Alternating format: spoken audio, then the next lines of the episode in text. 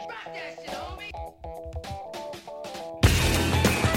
Yeah, it's that time, it's that time. It's that time of the week again, bitch. Yep, it's that uh, time for another exciting episode of Old School New School Comedy Podcast. And I am your host, Christy Miller.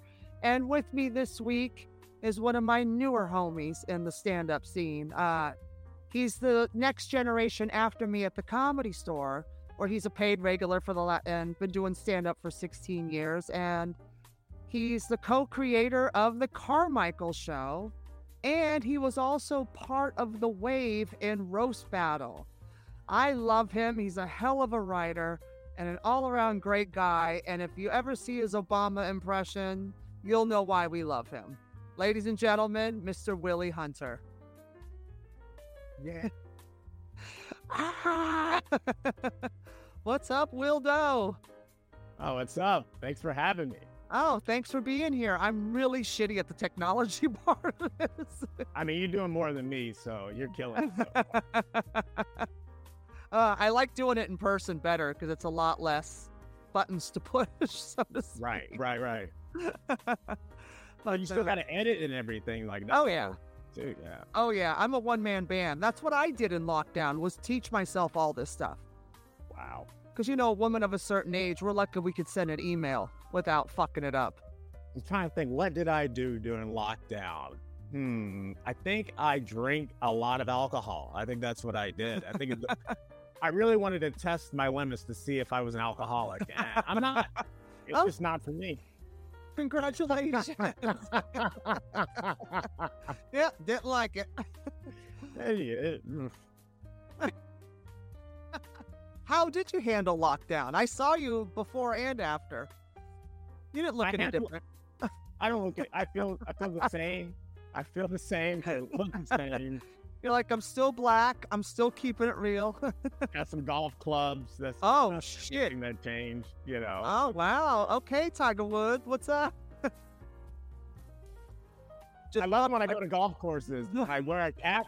When I wear a cap and I know my glasses, people kind of double take and they think that I am Tiger Woods for a moment because I'm light skinned. Yeah. I'm on the golf course. You know, and you fuck white too. Women. That too. Uh, I'm hanging out as Tiger Woods. Actually, we we have a undisclosed bet. Hilarious. Well, he he has a hip replacement, doesn't he? Oh man, that man is falling apart right now. Oh, he had, to, he had to pull out, which is something he don't do well. Uh, no. uh golf event. Good night. And uh, and he was sick. He got sick, so he had to he had to pull out of this golf event. He broke his leg in a car accident. He's just, he needs to take a break for a moment. Just sit down. Sit down, yeah. Tiger.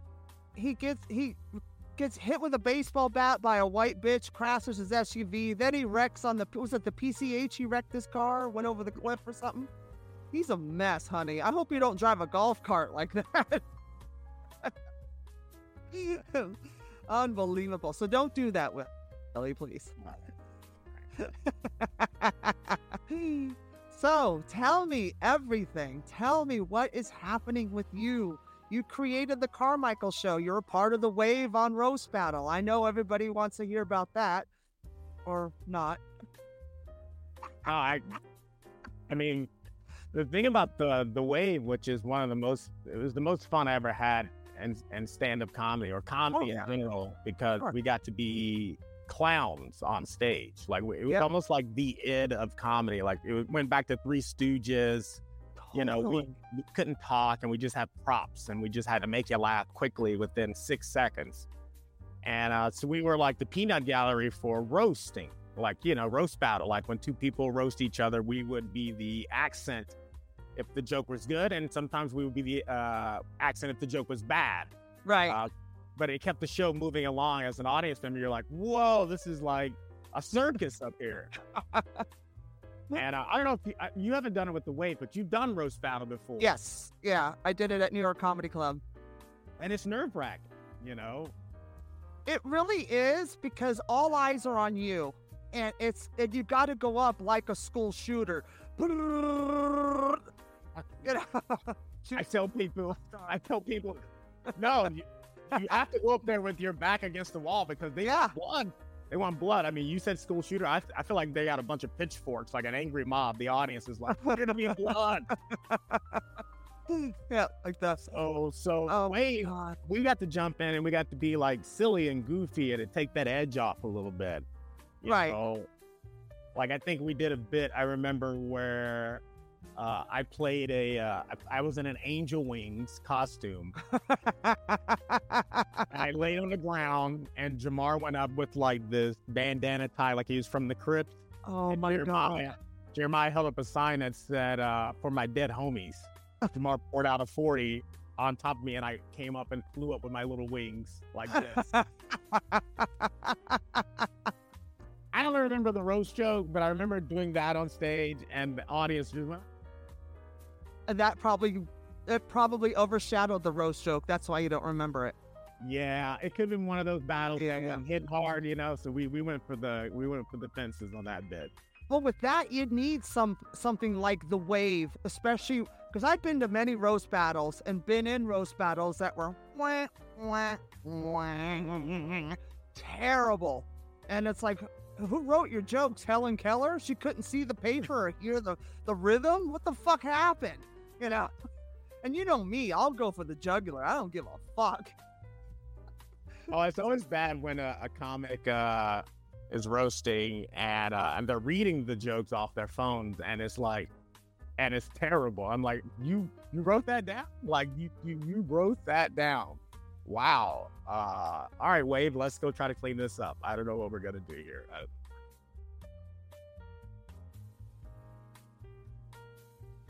I- Am I in the room again, Christy?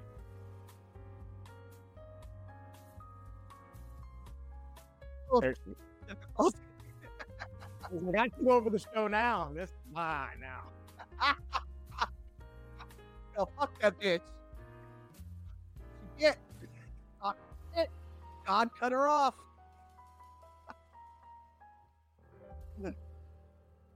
You know, I had to leave for a minute. That was that was quick. I was like, what happened there? And then I, I was just talking, and I, that happens a lot to me. I just start talking. I look up, and I go, oh, they left. I had to cut out. It must been we must be using A T and T today for some reason. Uh, oh, do you have A T and T? Fuck no. I I got I, I got T-Mobile. I was I used to have Sprint.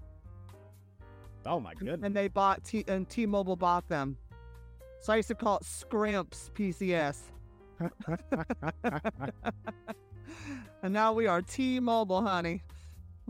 We are trans-mobile. And we identify as a real network. I had a friend that told me, he said, T-Mobile, when I first when I first got cell phone service, I had Verizon. Mm. And he goes, ooh, you must have good credit. I was like, I don't really have any credit. And then my credit got bad. And he goes, T-Mobile, that's where you need to go. And uh, they don't check anything. They give you a phone on sign up. They're like, here you go. We'll, they just, we'll put you on, we'll put you on month to month because we don't trust you. Yeah, they, they check your pulse. That's about it. Are you going to be alive next month to pay this fucking bill, bitch? Yeah, they, they give the store away. Then they fucking come after. They're like the mafia. Look at it. We give you all these nice things. And then they come and collect. And you're like, fuck. Why is it so expensive? It's expensive because they can't trust your fucking no credit having ass. Your busted ass. But they've, they've come a long way as a company, though. I mean, if they're buying up Sprint, so I mean, they got a lot of towers, so they're really Dude, going up. They're huge right now, bro. They're huge. They're taking over. T stands for taking over mobile, bitch. Verizon's like the old lady of the phone companies now. Yeah, Verizon. Well, Verizon tried to get cute, and they tried to get into entertainment. They were they were doing. They had like an entertainment brand, and it didn't. It was like Quibi. It wasn't. It wasn't Quibi, but it was like it was like, like a that. Quibi or a what's the other one that failed to Tubi, Tubi, Ruby. I don't know. There, there's so many of these people coming up and like, I can start my own thing, and I'm like, no, no, you can't. Quibi and Tubi are like the Sheen of clothing companies. They're the worst. It is so like made in China. The acting right. is so bad. It's it's worse than watching autistic kids do Shakespeare. It's really bad. And I don't mean anything bad about autistic children. They're more entertaining than, than anybody on Tubi or Quibi or Quibi or what the fuck they want to call it. But but back to the what we were talking about um, with the roast battles and the when we got cut off. But the thing is, like, having The Wave really brings to life, especially when shit bombs. And I'm sure you guys did a lot of episodes where people just bombed out. Yeah. You know, there had to be. And I've done, I've watched so many bad battles, and I've been to some killer battles. And it's just, I remember I did a, a roast battle in Connecticut. And I didn't know anything about the guy. I just got back from my mother's funeral. So I didn't give a shit about a roast battle. I could care less. I wrote a couple jokes on the train. And I said, you know what? I'm just going to riff. I'm really good off the cuff. So I'm just going to riff. But my head wasn't in it. But I'm like, I made a commitment. I'm going to show up. These guys, and I love the Connecticut guys. All the Connecticut guys are amazing. And, uh, So the guy, Dave Sheehan, was roasting me. And I know he's not a strong stand-up, but the fucking guy is brilliant. And if you want someone to write your jokes for roast battle, this is the guy. And I, I got, you know, I started. I got him good. He said something. I got another one in. But he was so funny and original with roasting me that I just sat down and said, fuck it, just go. This shit is funnier than anything I've ever heard in my life. I go, you actually sat down and found nuances about me, and you don't even know me. And you figured out, like, weird shit that I, like, it was so brilliant. I've never been roasted that that smart before. It's usually, oh, you look like a man. Oh, you're on steroids. What are you, China? Oh, oh, uh, you're Caitlyn Jenner. Uh, uh, and I'm like, oh, very, very surfacey, you know. Yeah, because you're not trying. This dude was like talking about me in an outfit, rocking the Joan Jett. You know, like I was, I, I was like, like I was relevant when Joan Jett was alive, or something like that. It was so brilliant, and just how he, how he pieced together the bits and the and the row. I was just like, I just sat there and went, no, keep going. Just fucking let me have it. This is the greatest thing I ever heard. I was well, so happy. that, that's the best part is, like, you got to remember when you do these roast battles is it's a show. It's still a show. So yep. You can't lose your cool and take it personally. Yeah. You know, if someone has really got you. I mean, I, I've done a couple of roast battles myself, and I was like, you know, all right, I got beat. You know, what are you going to do? You know? Yep. Exactly. And, uh, and I... I remember one time I got a little too cocky on one of my jokes. I was I was going against a guy. His name was uh, Pete uh, Pete Canartione. I believe that's how you say his last name. Pete Pete. Sure. Pete. Mm-hmm. And Pete uh, uh, was on stage, and I found out that he had like three D U Is in his past or something. and uh, and I and I made a joke about his D U Is, and his I made a joke about his liver. Okay. I, you know, and uh, and I and it hit, and I was like, yeah. And I stepped off the stage for for one step, and I put my arm up like this, and the crowd was like, yeah. And right in that moment, time slowed down. He pulled up his microphone, and the first thing he, it wasn't even a joke; it was just a quip off what I said. I goes, oh yeah, that is true. I'm an alcoholic, but I'll tell you one thing: my liver is the blackest thing on this stage. Oh, and I know I almost, I'm like, oh, oh, you got me. And the crowd,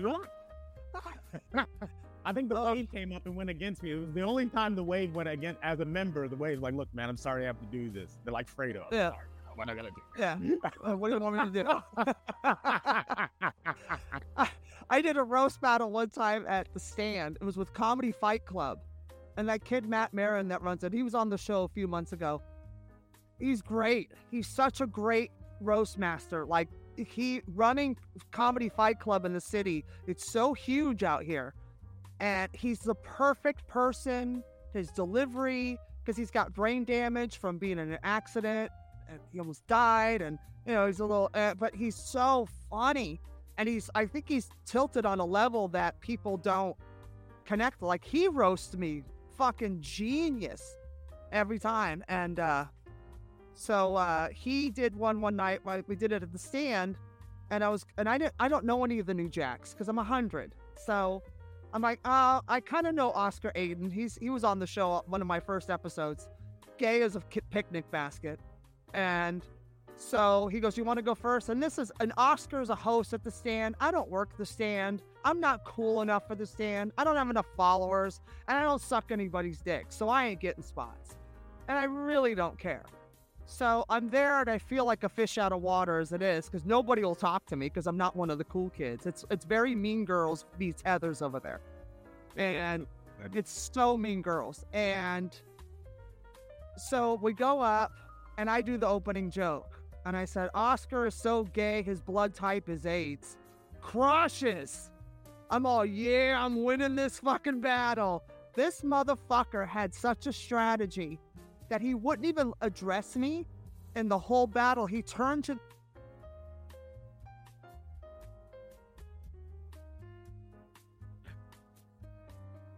We lost Christy again. Hello, everyone. This is Willie.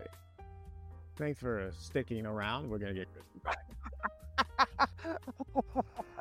Unfucking believable this internet is, Garm. Spectrum work on the spectrum. The cool, yeah. So, yo, you're you're telling me about the guy. And yeah. So he's turned. You're about to. So I think I'm gonna. I think I'm owning this. Like I destroy. Like they're chanting after that joke, and I'm like, it was such a dumb joke. So, and I spent, you know me, I'm going to sit down and I'm going to write fifty, sixty roast jokes about you. So, and I can pick and choose and organize them. He turns to the D J and just starts talking. You know what I can't stand about her? Like, I'm not even in the room the whole time. And I go to retort, and it was like he wasn't even addressing me. And it was, the only thing that was annoying is that he wouldn't look at me. You know, like it was very done. It's a strategy. It's a total strategy. Yeah, it was a brilliant strategy, but he wouldn't open his energy up to me. He kept his back to me the whole time, bent talking to the uh, D J in the corner. And, and, and you, you know he was, you said he was a gay man? Yeah. And, oh, yeah, that, that's such a gay... I mean, I, I'm not stereotyping yeah. anything, you know. Oh, do it, honey. Playing, yeah. It's like, you know, like, uh, did you hear something? I don't know. Yeah. Yeah, he's so over-the-top gay. And then, like... you know, doing that, he took jokes from my act. And I'm like, uh, and then one joke that he actually wrote bombed.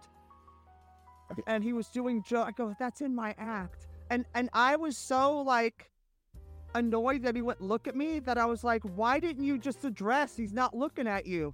Like, why? Oh, you took that from my act. I bet you the next one's going to be about China. Oh, I bet you're going to make fun. And then I started doing that towards the end.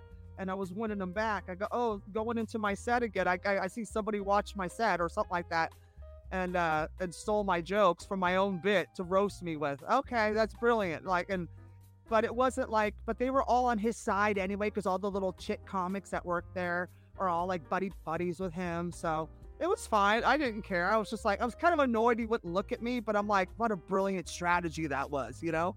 And then at the end, people were like hugging me, like, you're a really great joke writer. And I said, yeah, it's funny how I write my jokes. And I wrote his too, apparently. You wrote his too, yeah. The thing about those uh, those roast battles, I, I, and I know the ones in Los Angeles where at least the show originated. I'm not going to say the art of roasting originated. That's stupid. No. Uh, but like the one that's on Comedy Central, Roast Battle, is that they have a panel of judges. And yeah, they had that in, in New York as well, right? Yes. Oh, yeah. And it's always comics that think they're more important than they really are. See, that that to me is what hurts the most about roasting, is that you're literally hearing from your peers, not idols, not people you look up to. There's someone who's like maybe a degree removed from you. They may have been on Conan once, you know.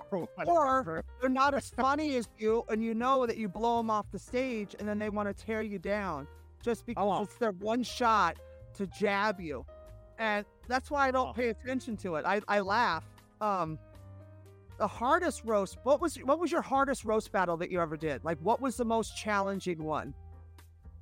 Uh, the most challenging one was, I was part of you know, like you said in the intro, I was a paid regular, and mm-hmm. uh, I was one of the first paid regular roast battles at the Comedy okay. Store. Okay. It was me versus Mike Faverman. Oh, God. And uh, I hope you won.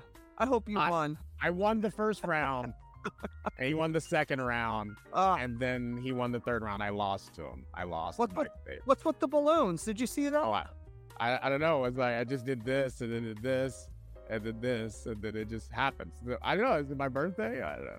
I don't know. I think I think the podcast thinks you won that battle. You got some. You got some A I producers working for you, right? I apparently do, or or they think that Mike Faverman's full of hot air. it was it was perfectly timed. I know. I was uh, like, yay! How do we do that? Uh, that was the most nerve wracking because it, it was. Uh, they usually have like, you know, like a lot of people starting out in comedy doing those roast battles because it's the right. quickest way to move up or whatever. Sure. And, I, and Moses asked me, Brian Moses, the the host of Roast Battle.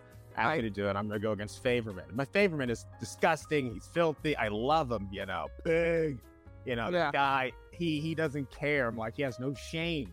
None. And uh, and I have a little shame. I'm not going to lie. I have a little bit of shame. You have class, uh, Willie. You have I'll, class. All right. I'll, I'll take that. I'll take that. Faverman has no class. I will None. Take that. None. And um, he said we had a couple funky. we had a couple judges that um, I believe it was Moshe Kasher and Natasha Leggero. I think they were the judges. Oh. Anyway, they, I'm sorry. I mean, yay! And they spent the time like literally just making. You know, they got the microphone, so they spend their entire time judging, making fun of me. And and I remember going like, this feels like like Mean Girls a little bit. It felt like yeah. I was Lindsay Lohan's character, and I thought I was in the cool club, and no, I'm not. Oh. I'm actually, they they set me up. Oh, and I yeah, they did. They the show, Moshe came up to me, and he was like, uh, "Hey Willie, that was a lot of fun, right?" And I go, "Oh, I'm happy to be the fodder for your entertainment. That was a lot of fun for everyone involved." And he goes, oh, and I go, yeah, I, I wasn't having fun. I mean, anyone who's getting bullied or double teamed from a married couple or whatever, and no pun intended, most cases that may be fun, not in this case. Yeah. And uh, I was like, no. And I, that was like the last time I, I, I roasted. And I was, I was like, I can't stand up there and just get ridiculed and judged by, I'm not saying people I don't respect because I respect Moshe and and uh, and Natasha. It's just that I did. Do you though? Like, not enough for them to shit on me like they did, I guess. If it had been Don Rickles, I'd have been crying because uh, I'm so joyous, you know. Uh, if been, it would have been somebody good, I would have been like, yeah, roast me, baby. Yeah, but it was it was just it was just mean spirited. It wasn't even really funny. The audience wasn't really laughing. I remember people came up to me and are like, man, they were really mean to you, and I was like, yeah, they were, wasn't they? Didn't seem very funny, yeah. you know, but yeah. that was one of the last times I, I did it. I said, I can't stand up there and get judged.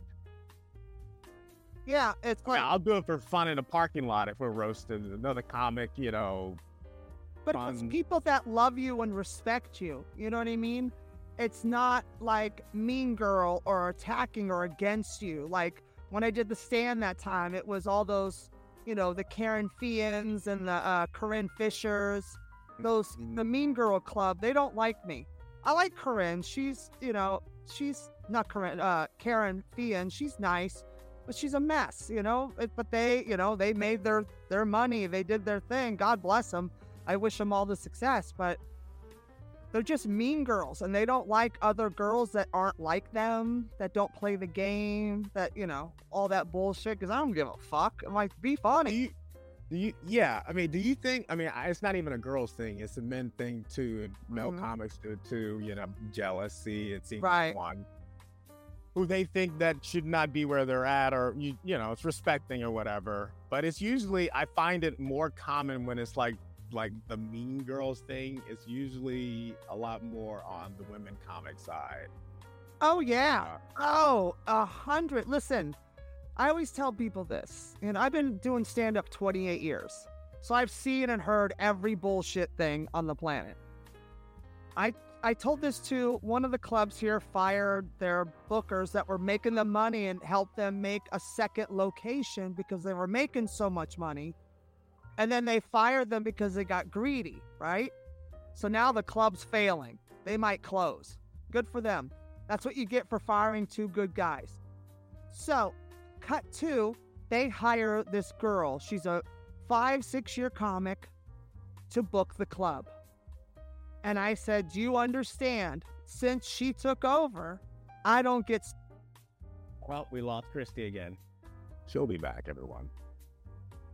I hate that it pops out like right at the juicy part of the story. You know, it's just like a little cliffhanger. Like, look, look, I just switched routers. I just went to my hotspot. I can't take this Spectrum anymore. So, um, what were we saying? I forgot now. Well, the new booker at the club. Oh, yes, yes. So I said, do you understand that I, I go, I don't get spots anymore because I'm going to tell you something about women in comedy versus men in comedy because these guys don't know. I said, women are meaner to other women because they're fighting for the same carrot. And the girl comics always want to be the pretty one in the room and the funny one. So you'll see one girl, if she's producing a show, you'll see she's the one on the show. Everybody else is a guy. And it has nothing to do with funny or not. It has nothing to do with it. It's about being surrounded by guys because she wants to be the funny girl with the guys. And I said, men are nicer to women comics than women are because women have vaginas and men have penises.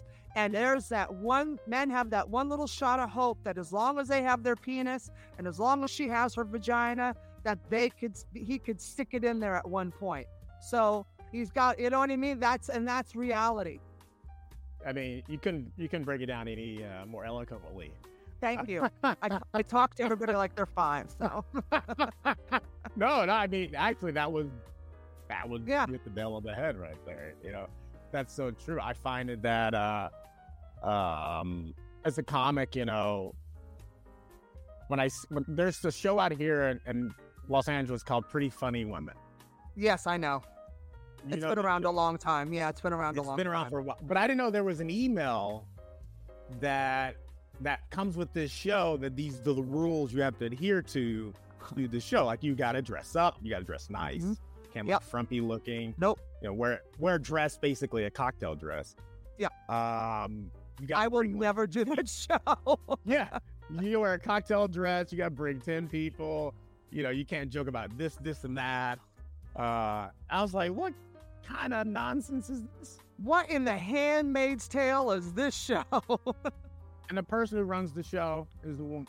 That's the part that, that blows my mind because I was like, okay, I can, I can see some dude trying to be some little Hugh Hefner here, you yeah. know, behind the scenes well, trying to. Sure, you know. Absolutely. But uh, to, to see a fellow, I, I'm assuming she's a comedian too or something. Yeah, uh, she is. Was she trying to create like a, a class, a genre?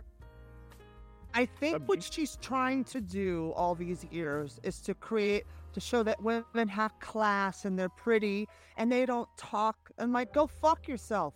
I'm a fucking, I'm more woman than you'll ever be and probably more man than you'll ever get, bitch.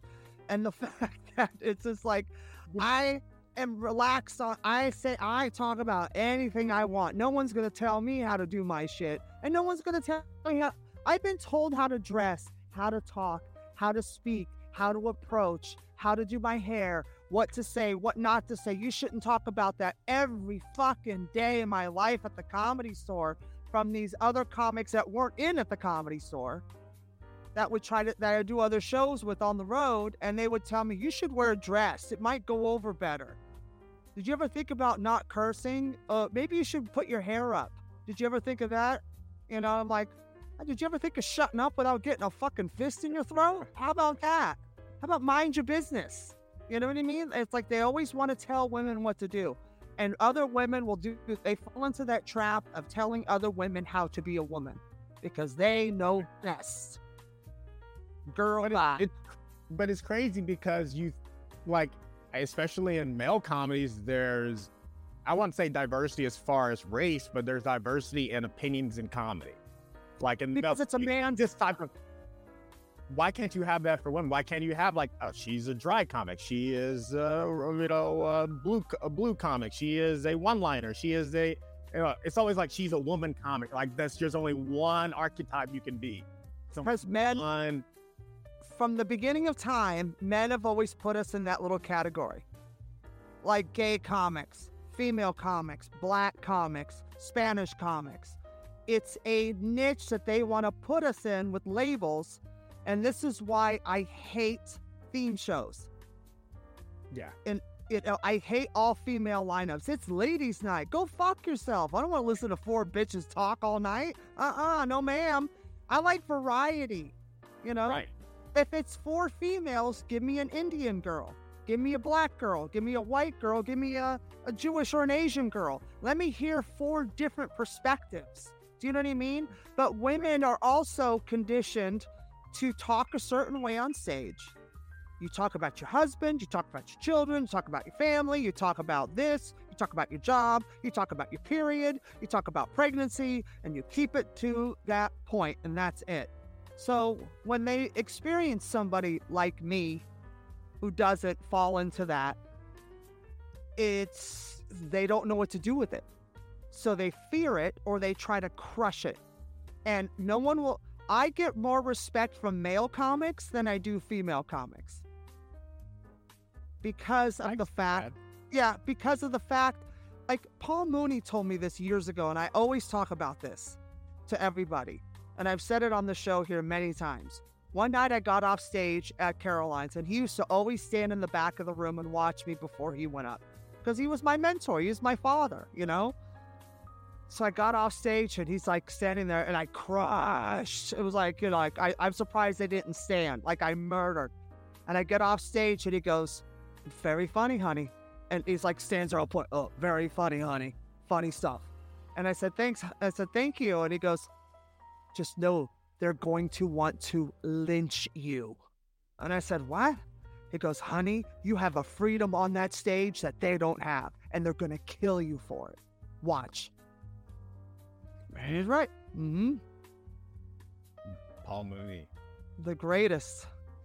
But yeah, I have a freedom up there that people don't have. And I've said things and got and done stuff that people could never pull off. And it's not, I think because too, I come from a, a loving, you know, unconditional, you know, I'm, we're all together, family kind of place. Right. You know, I, I come from love. I was taught how to read by drag queens, you know what I mean? And playing Paul Mooney rooms, you know, you gotta, you gotta hold your own as a white girl. Right. And, uh, it's, you know, the things I've said and gotten away with because I just commit, I just let it out and just let it fall. And that's how all my years of stand-up from the beginning is how I evolved into this piece of shit that I am today. It would almost be it would almost be a disservice not to be yourself at this point of your career, you know. Yeah. Of all, of all the spots you've done and I like right? Random rooms, laundromats, bars, strip clubs, wherever the hell, you know. Whenever there's yeah. a mic and someone says you want to do some time, I'm like, yeah. Let's, yeah, let's I have no it. shame. And I'm lucky, like I talk about the comedy trifecta and, and, you know, like playing a white room, playing a black room and playing a gay room. That's the trifecta in my book. Oh, I don't. Yeah, I can play all three. And one of the things that it's, it's the funniest thing to watch. And it's also a really pisses me off at the same time is watching white, white dudes go into a black room and then start cooning on stage. And pandering. I call it whiteboarding. And it's like, it's white cooning. And it's just like, and I'm up there just like, just be funny, dude. Just be funny. Stop treating them like they're they're not people. Stop. Well, I, I, I our music. So I go after them and then. Reno, oh, yes. You got it. he would He would say, because there's something about like a white man that kind of clams up in a room full of black people, knowing that.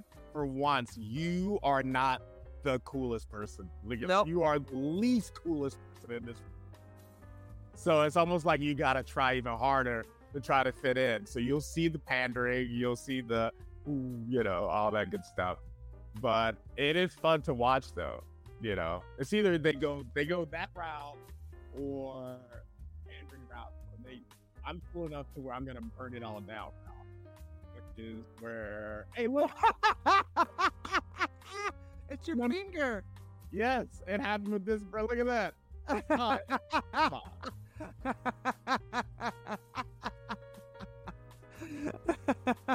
If a clown comes out of a gutter, I'm leaving. But speaking of black rooms, like I remember when this started, I started, I started doing stand up, and I because everything was so segregated as far as shows were, like right. the black show or mm-hmm. this type of show or whatever, and right, and I would run around, I would do the black rooms. And I wasn't going to pander to what the comics I saw before me, you know, like they're dancing on stage, talking about, you know, driving your car backwards for some reason. I don't know. It was craziness. And I remember I went up there and I made a joke about it. At the time the movie Precious was out. Oh. And, uh, and I had made a Precious joke. And it got quiet as hell up in there. And I'm like, yeah, this is, I tell dark jokes. This is my style. I talk about stuff that no one... Yeah. You know, if there's a funeral, I'm I'm thinking of the next bit right now. You know, I don't know. Yep. I just that's how I cope. And uh, and then after I said, I remember someone in the back goes, "Oh, he's smart." And then uh, that's when the crowd got on my side. They're like, "Oh, he's he's intelligent. He's doing material. Yeah, I'm not dancing. He's not, as you would say, cooning." Yeah, white cooning, white cooning. Um, but it's, you just have to just be funny and, and be fearless. You know what I mean? And to me, the thing I like about black rooms versus white rooms, the, the pros of that is you always know where you stand on every joke. Oh yeah. They will tell you straight. They don't hold nothing back. White people will sit there and hold back. Oh. Or sit quiet. You know what I mean? They don't. They're very internal. They're very, you know, introverted with their laughs or their feelings at a comedy show. But I just love it when they, uh, like, say say it's it's just a regular room, right? And there's someone, and I love Brody Stevens. You know how he, legend. How he how he attacks the audience if they're not with him. Like the best the thing I love about Brody is that he would do that in a black room too, and it would kill. Yeah, because it's he's fearless. He's Brody fearless. was fearless. They're... He wasn't afraid of them. They know ap- when you're apprehensive or you pull back a little bit because you're afraid to offend anybody, they smell it. It's like blood in the water. Right. And they're going to fuck right. They're piranhas. They'll fucking chew you up in a second. So I go, listen, Brody was brilliant. He didn't give a fuck. You know, and another person like that is Holtzman. He don't give yeah. a fuck. And I don't give a fuck. And I remember one time, you might like this, you know, I've, I've said this, you know, my listeners, I love you guys because you listen to the same bullshit half the time. um, there was one time I went on stage. It was right when I started, when I got to New York and I started working with Mooney full time here in New York. And I go on stage and in the, it's packed. And the front row was this girl and her boyfriend. And, you know, the tables were long. At Caroline's in the front row, there were long tables, so you sat sideways and watched, right? So this girl, I walk up, and she literally oh, crosses her arms and turns her, and her boyfriend's looking, and she's looking at him like, "Don't laugh, motherfucker!" Like, because there's a girl on stage, and it, it was really tense, and I was doing stuff, and she was just adamant. So I bent down behind her head, 'cause she couldn't see me. I bent down behind her head and I said, "It's okay, honey. I'm not fat enough to fuck your man." The crowd oh. went nuts. I mean, people were stomping. Ah, yeah. Woo! Oh no, she did it. Oh no, she did it. Oh my God, that's hilarious. It's pounding tables, stomping. The place is going nuts. And I just clowned her. I said, "It's okay, honey. I'm not fat enough to fuck your boyfriend." Oh, oh and that was, and I won, and I won them over. Oh and yeah. In that moment, I could do no, and I said, "You know what? I don't have to hold back." I, like, cause I was. This is what. This is going back like seventeen years now, eighteen years, something like that. And I was just like, "Okay, we're doing this. You know, this is a New York show. This is a Paul Mooney room. I got to go for it, go big or go home." And when I said that to her, I won them over and I fucking destroyed. And I was like, yep, no fear, bitch.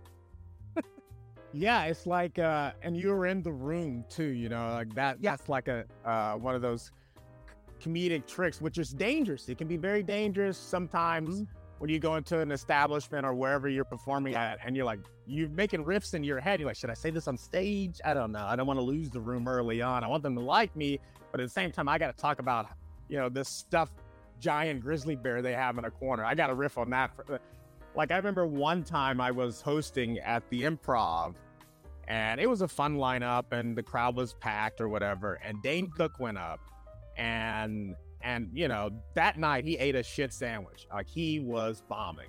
Wow. So much that he started berating the audience.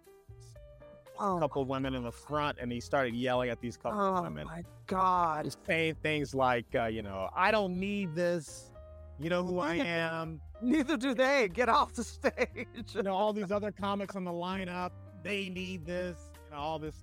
Oh, and I'm hosting the show. You know, I'm hosting. Uh, I got to go up after this and mop it up, you know. Right. And uh, so I go up there. The crowd's kind of chattery or whatever. And uh, and I, and I said, uh, Dane Cook, everyone, and no one really gives it up.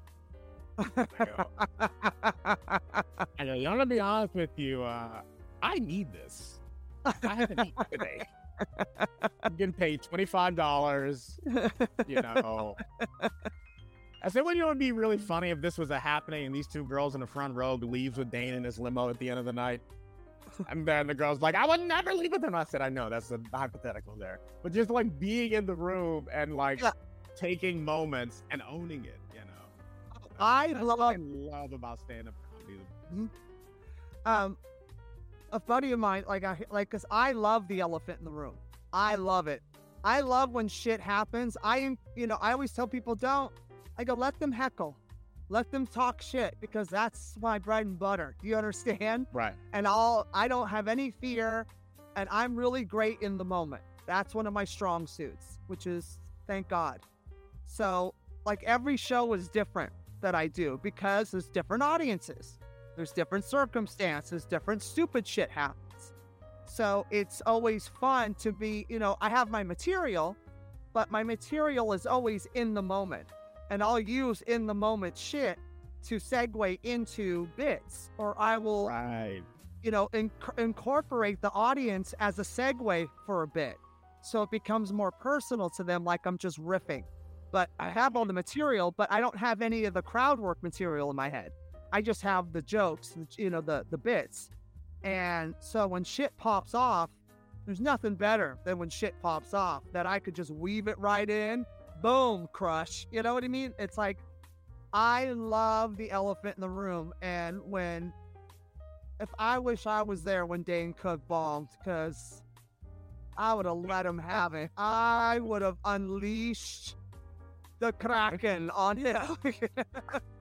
Oh, this is going back, going back to bookers. I was very fortunate to get booked to be Improv, so I was like, I don't want to ruin this moment. But at the same right? time, the comedic side of me is like, I can't let this slip away either. You can't, you can't, you can't. You gotta. Those are golden nuggets that God hands to you as a little treat. Here you go. You're such a good person. Here's a little snack, like a puppy treat. You know, it's like you gotta seize that moment. Especially, and that was one thing that I learned a lot in black rooms. Was to address the elephant in the room. If something crazy happened or something stupid and you don't, they'll turn on you. Like, why aren't you talking about this? Yeah. You know, and white rooms are more polite about that. They'll just sit quiet and, and not know what to do. And well, they'll go, where's security? Where's security at? Um, they're interrupting us. Black room, like, you don't do something about that? You know, it's not the internet. It's uh, StreamYard. Oh. Yeah, StreamYard is shutting down on me. So. Bastard. Well, it's only, it's, it's only happened. I'm probably like eighteen times during this. It's the Willie Hunter show. I'm changing the. There was the, I remember when Conan O'Brien bought an uh, a, a Super Bowl ad. And it was like, you know, it was like six million dollars for sixty seconds. Wow. And, uh, and he bought one second. Ah. And his ad was, this was his ad, and goes, he he pops on the screen, he goes, me. And that was I love, that's one of my favorite Super Bowl ads of all time. That is the most G, I don't remember that. Yeah, that was but now, about now. Like seven, eight years ago. Something like oh, that. He is so funny. So that's, I think Conan is hilarious. That's my guy right there. That's that's that's what got me into stand-up comedy was Conan O'Brien. When I was a kid, I used to watch his late night show. Uh, he was my favorite late night because it was like he wasn't so conformed and, you know, structured. He would just go right. off on shit. You know, he was he was free, and his freedom is what was like, yeah, you can do that. Fuck yeah, you can do that all late night. Yes, go nuts. Do that. Mm-hmm. Don't be mm-hmm. so structured, you know? And he really, you know, he changed late night in the capacity of that structure. I mean, Letterman is, you know, a legend, and what? Johnny Carson is, you know, the king. Right. And, you know, go back to Ed Sullivan and Merv Griffin, all the other, but they weren't late nights. So it's, you know, Johnny Carson was brilliant, so brilliant, because he would literally let people on the couch go nuts. Or Conan went nuts to the people. Right. Well, you know what I mean? Like they like they swapped. But it was so nice to see a host just let loose and not be so, you know, cookie cutter. Yeah, so stuffed up and yeah, you know. And like I'm corporate, I'm network, I got to do it like this. And well, so what, I, what I really love about Conan was that he didn't mind being the butt of a joke. You know, oh, he was no. like, we're having fun here. Everyone was going to laugh. We're going to laugh yep. at everything. I really love that a lot.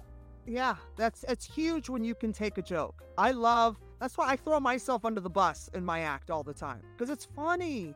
It's funny right. to make fun of yourself. And when people can roast you, well, fucking do it. Let me hear your brilliance. That's I'm into the actual structure of the joke and how you and what made you come up with that. That was fucking genius. Like, I'm obsessed with that. I don't care about getting roasted. Do it. Right. Let me have it. Let me fucking have it. You know, just no I one turn to my ass. God damn it. No one can make fun, make more fun of me than me. No one can beat me at that. Nope. Like, I'm I, the queen.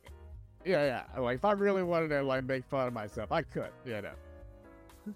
Oh, I love it. I love, and then I get people after after a show going, "You're so mean to yourself. You're very pretty. You're very fun." I'm like, it's a joke.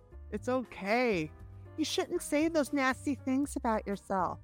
I go, now I want to throat punch you because you just said, "Shut up, God." Let me head here. Hold this, boosh, right in the head. You fuck. It's a joke. It's comedy. I can't. Oh, the one, the only time I, I only time I, I will say there was one time I, I did get up and walked out on someone's set. It was my friend Jamar Neighbors. I don't know if you know him, and he really pushes the envelope. He'll talk about if you tell him something not uh, to joke about, that's the first thing he's gonna go on stage yep. joking. Yep. So we're performing in Aurora, Colorado.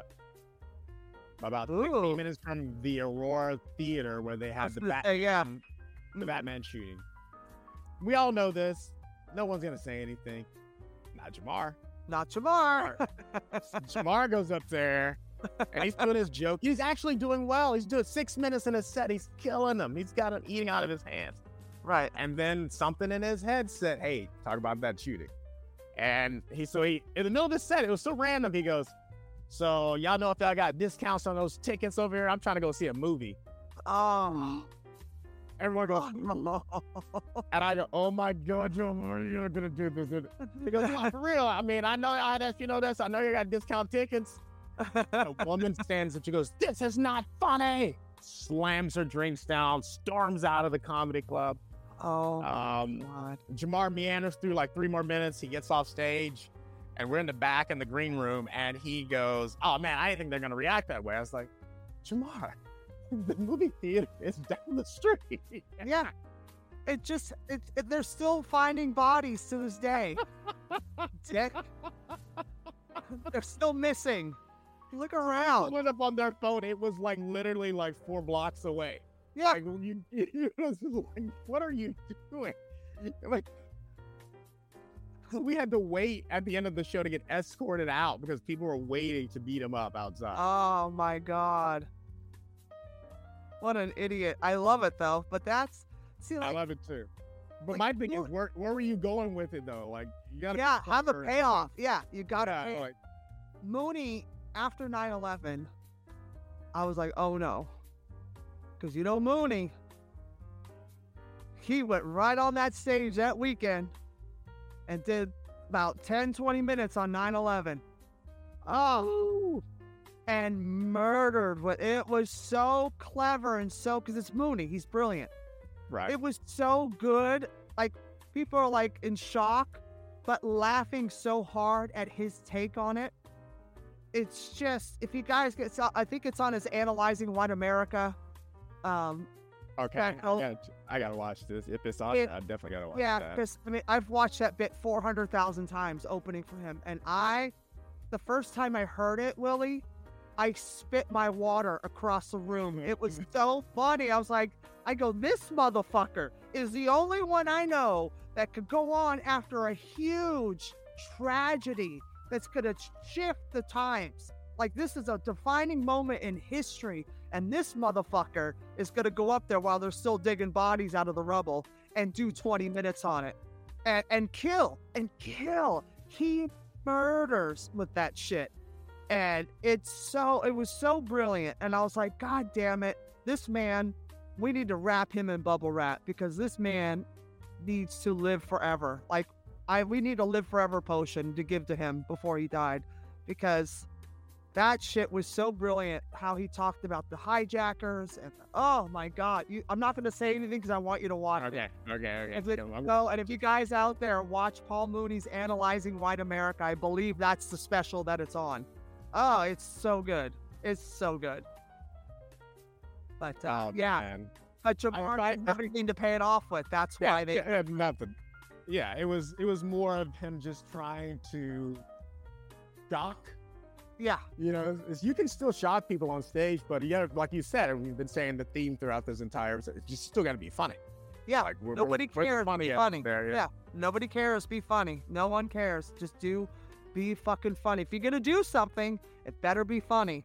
And if you're not funny, you shouldn't do it. There are subjects I don't talk about because I can't be funny with them. I know that. So I stay away from them. It's just not in my wheelhouse. It's not my mentality. It's not how I how I feel. It's not part of my uh, point of view D N A, so to speak. And so I just stay away from it. You know, I don't do politics. I don't talk about family stuff. I don't have any connection to my family, so it's there's nothing to talk about.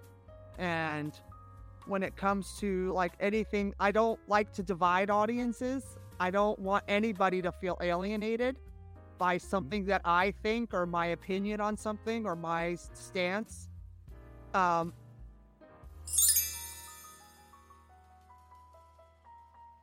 you there? Oh yeah, yeah, yeah. But uh. When it, I, I just, if even if I have a strong opinion about something, I'm going to go dark and fucked up with it. And I commit to it.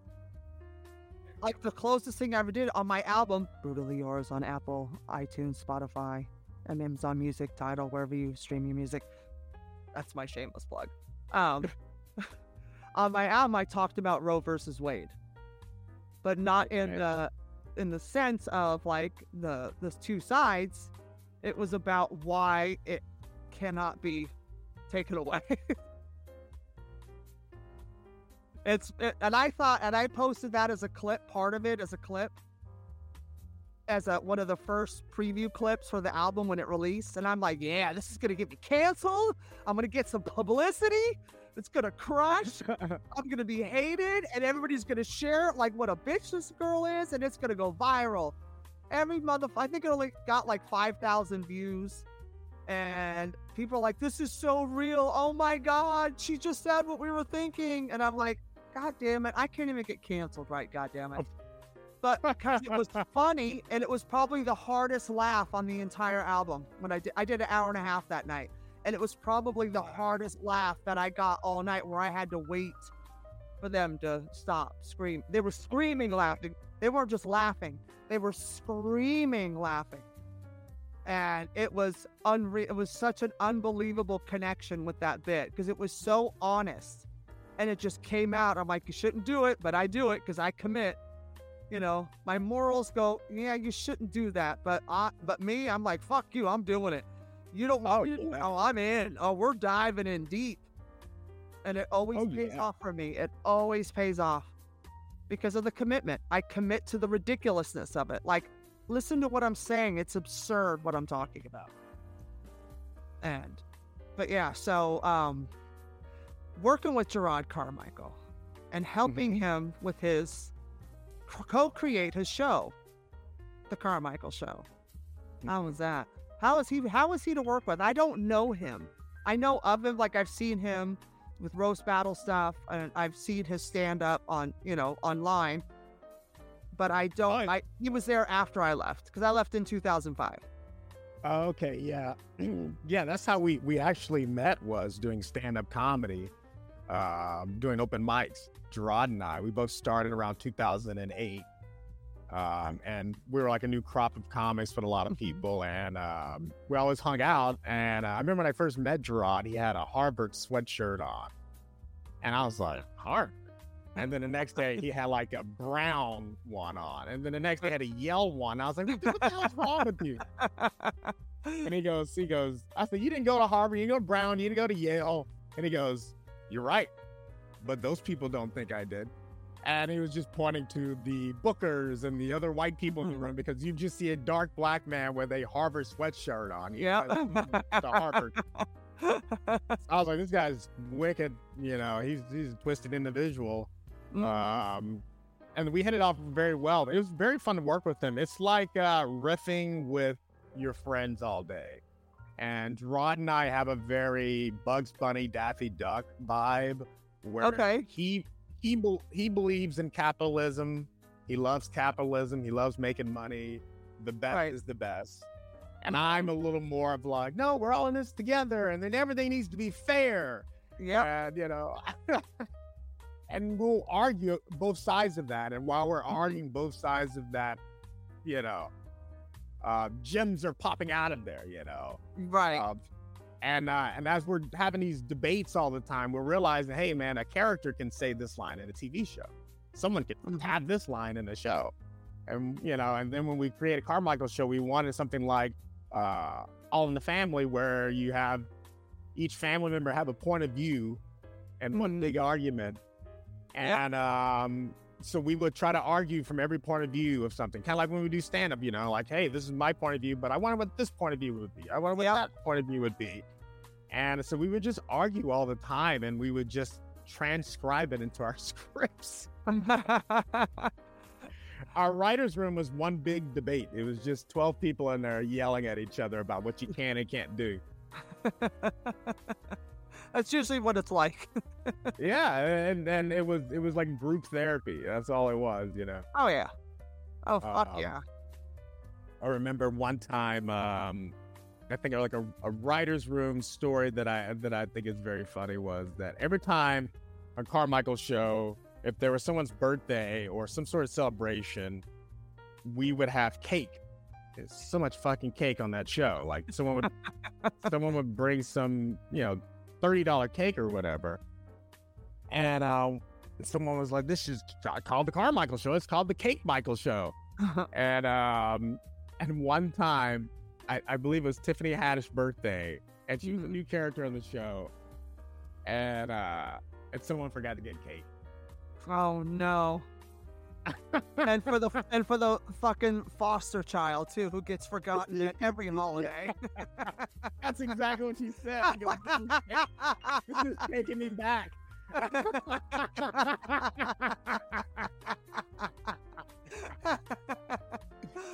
Yeah, uh, there it is.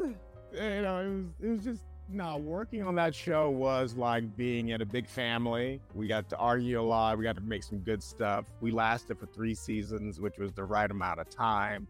We got to make jokes on that show that that can be made made today. I remember the the most most horrific joke we had on that show. The only thing that got a backlash was that Jerrod had Jerrod's father had to write the eulogy for his father's death. Okay. And and he was having writer's block. Sure. But everyone in the family kept calling, you got the case of the Dale Earnhardts? And then and they're like, what is that? So, you know, when you when you you're thinking and you hit a wall. Yeah. And uh so many people from the South disowned ours. They were like, there's no way you make fun of the king. I make, I make fun of him. No way. And we did way worse stuff on that show, but that one, that. Yeah, you don't fuck with Elvis again. Yeah, you don't fuck with Elvis or Dale Earnhardt. That is, that is what I found out. Yeah, you don't. Or Dolly Parton, and nobody would anyway, because if you did, you would die. You'll, God will strike you dead if you fuck with Dolly. Yeah, like, yeah, they'll kill you. God will strike you dead in person. You'll be walking, boom. Oh, someone said shit about Dolly, because they just got struck down, bitch. But uh, I love you to death, Willie. I wish you were in New York more. Yeah, I got to come back out there. I, I missed it a lot. I, I miss every, even the, you know, the things when I say I miss about New York are the things you're not supposed to miss. Yeah. Like, oh man, I miss, I miss the bags of trash on the sidewalk. You know, right? During Christmas. Because the snow would get on it and it would look like festive for a little yeah. bit of time. Oh, yeah. You're like, oh, this is nice out here. Oh, honey, we know how to make trash. Yeah, we know how to make trash look cute, honey. Because it's always on the corner, honey. It's always working. Yes, bitch. Well, the rats are pet. The rats, like, take care of the neighborhood. They scour more than the cops do. At the rats handle shit. Like, listen. There could be cops. People still commit crimes. There'll be rats. People run for the fucking hills. They lock their doors. They ain't doing shit outside. I ain't smoking no weed outside. Fuck this shit. There's a rat out there. There's a cop. There, oh, fuck you, cop. There you go. Just give the rats badges. Cause yeah. On the, they miles, you know, especially at the them, park at nighttime. You're like, oh, I'm not scared of a, of a gunman in the park at nighttime. I'm scared of those rats. Listen, give a rat a badge and a gun. And watch this shit go down. And put them on the M T A. We'll see how many people jump fares. You know, they'll be jumping them out the door. Up, up. I wish I would have kept a tally. How many times that uh, pop out happened? Oh, I, the rat connected us. the, the rat disconnected. Oh damn. Well, we got to wrap up anyway, and. Before we go, I always like to wrap up with two silly questions. They're fun. And okay. Fun to like learn about what you're doing. So the first question: is there a bit a comic has done that made you feel like, damn, that's brilliant? Um, you know, there was a comic that uh. He's passed away now, who I came up with. His name was Angelo Bowers. Uh, I remember Angelo. Angelo is an amazing guy, but he had a way of telling jokes that mm-hmm. I was like, how did he... Well, he was so economical mm-hmm. with his jokes. Yeah, um, There's there's uh, two of the, two of his that I like. And Brody Stevens had a good one too, but two of Angelo's that I really like. Uh-huh. One of them was, you guys, I'm, it's not going well for me in Hollywood. Last night, I saw a homeless man sleeping under my headshots. And I was like, what? And just the imagery of that. And uh, he had another one, which is one of my favorites to tell people. And I don't even, I don't know if you get, you can tell this joke because, oh, it's so great. I'm just telling you what he said. Just tell it. Um, he says, uh, my dad told me when I was young, there's no I and you need to play football, faggot.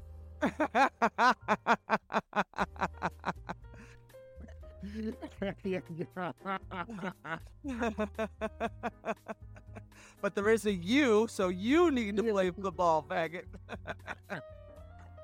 See, I'm always tagging. I'm always tagging.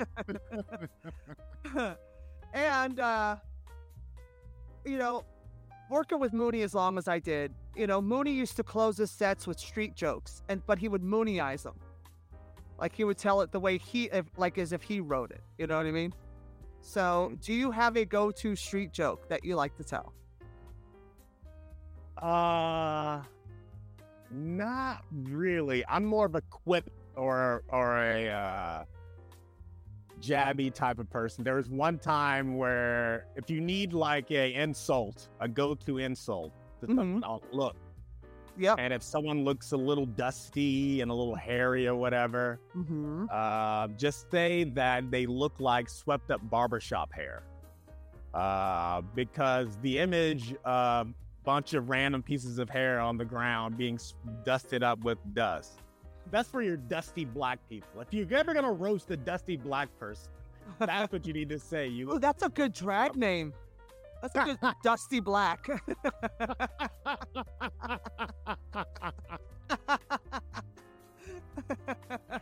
Oh, that's my your, God. Right? Dusty black. Oh, that's a dusty black, Cheryl. It has to be an old black man, too. Right? An old queen, an old drag queen. Yeah. Oh, man. Old rag. If, anything, if, there, if there's anything I've gotten from this is dusty black, that's for sure. I, I mean, I'm like, that's that's fun right there. Turns my whole world dusty black.